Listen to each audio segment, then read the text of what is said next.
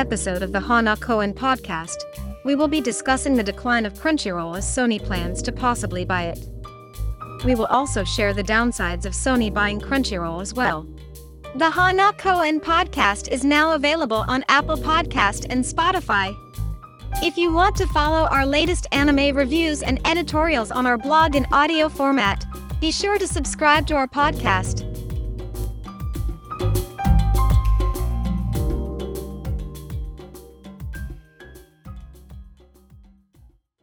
For a while now, Crunchyroll is facing a big decline.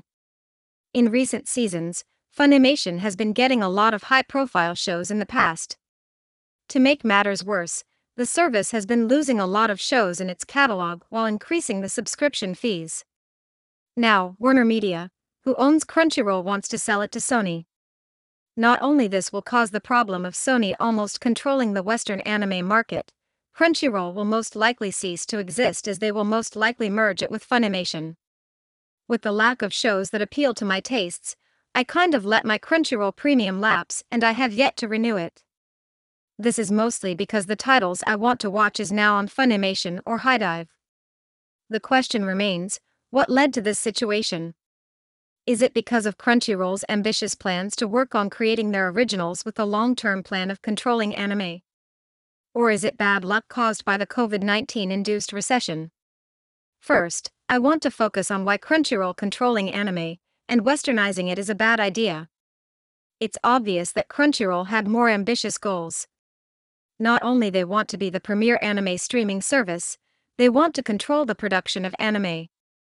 Despite the Funimation partnership deal falling in 2018 thanks to Sony buying Funimation, Crunchyroll has more ambitious goals it's obvious that it wants to be like Netflix and pump out their original works. Crunchyroll has teamed up with Webtoons, which is a digital comic that originated from South Korea to work on anime adaptations. They also working on their in-house original works, which sadly are not always well received. Case in point, don't look no further than the whole controversy over High Guardian Spice as the production team promote how diverse the production instead of it being a theme of the story. To make the controversy worse, they only hired other white women and leaving out POC women and other LGBT people from working on the production, which is not a good thing and hypocritical.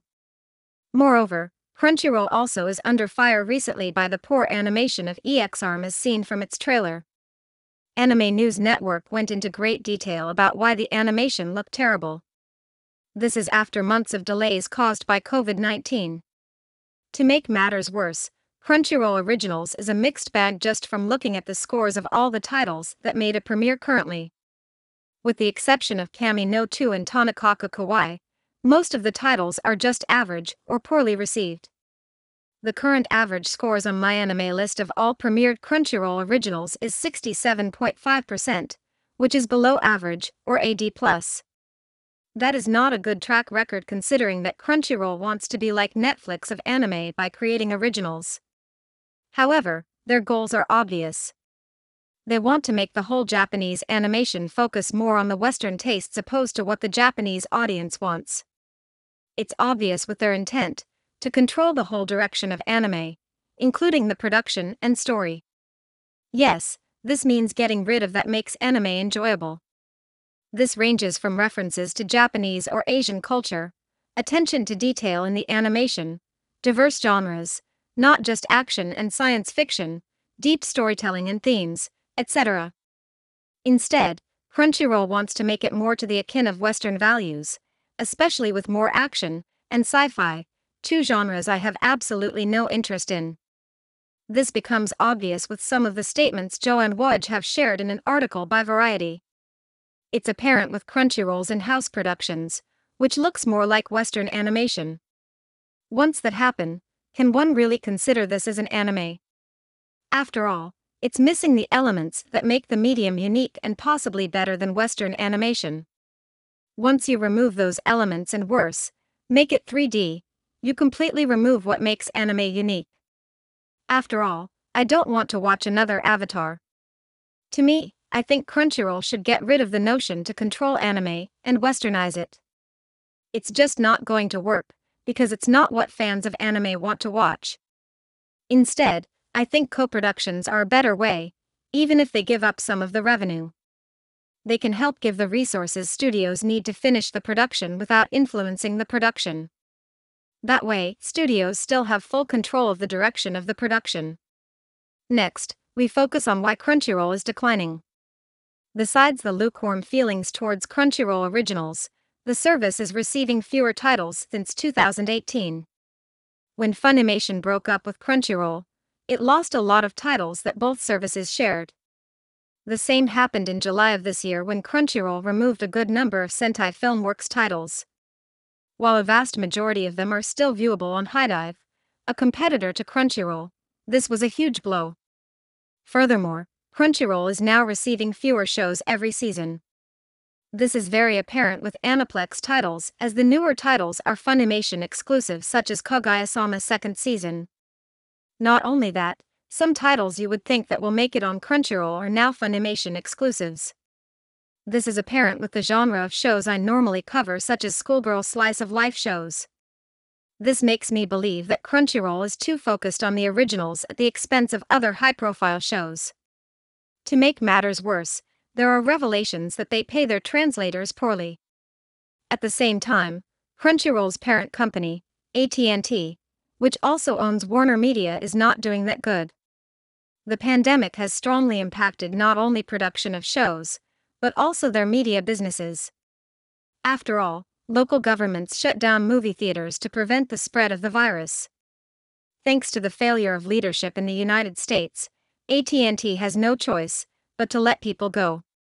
This of course impacts Crunchyroll with its potential sale to Sony. Crunchyroll has nobody except themselves to blame. Nobody asked for Crunchyroll's in-house productions, which are mostly westernized. Most anime fans want to watch anime as they intended, as in titles that cater to a Japanese audience. That means no westernization whatsoever, or getting involved in the creative process. If Crunchyroll only gave money to Japanese production studios with the exchange of exclusivity, then it wouldn't be so bad. With Sony most likely buying Crunchyroll, it's obvious that Crunchyroll's existence is in jeopardy it's very unlikely that Sony will keep them around when they already have Funimation. This leads us to the final point that most fears. Yes, Sony having a near monopoly of the Western anime market. Lastly, I would like to share my thoughts on Sony buying Crunchyroll. If the deal goes through, this will leave Sony having control of the entire Western anime market with HIDIVE slash Sentai Filmworks being the other competitor. This is not a good thing since Sony pretty much dictates not only what shows receives a localized release or censorship, but also the pricing of services as well. They are free to abuse their market position and raise prices while controlling how much money studios receive. This is not good, especially since this can cause people to go back to pirating anime. This in turn will hurt animation studios. While we do not know what will happen if this deal were to go through, I think this is a big blow to competitions. Maybe studios in Japan need to band together and create their own streaming service and cut out the middlemen. Yes, cutting the middleman out means hiring translators to translate the series in house by doing the translations themselves. Most Japanese people know English from their education, with some possibly doing so at a native level. For other languages, they can simply hire translators outside of Japan for other languages like Spanish, French, and German. By cutting out the middleman, I think this can become beneficial as studios can bring in 100% of the revenue from subscription fees and advertisements. In turn, studios can pay their animators a living wage as they don't have to deal with a middleman. Still, building an infrastructure to build a streaming service is very expensive, but it's not impossible.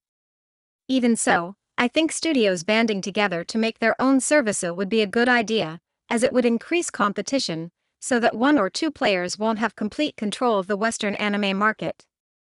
Some are kind of doing this already by having English subtitles on Japanese Blu ray releases.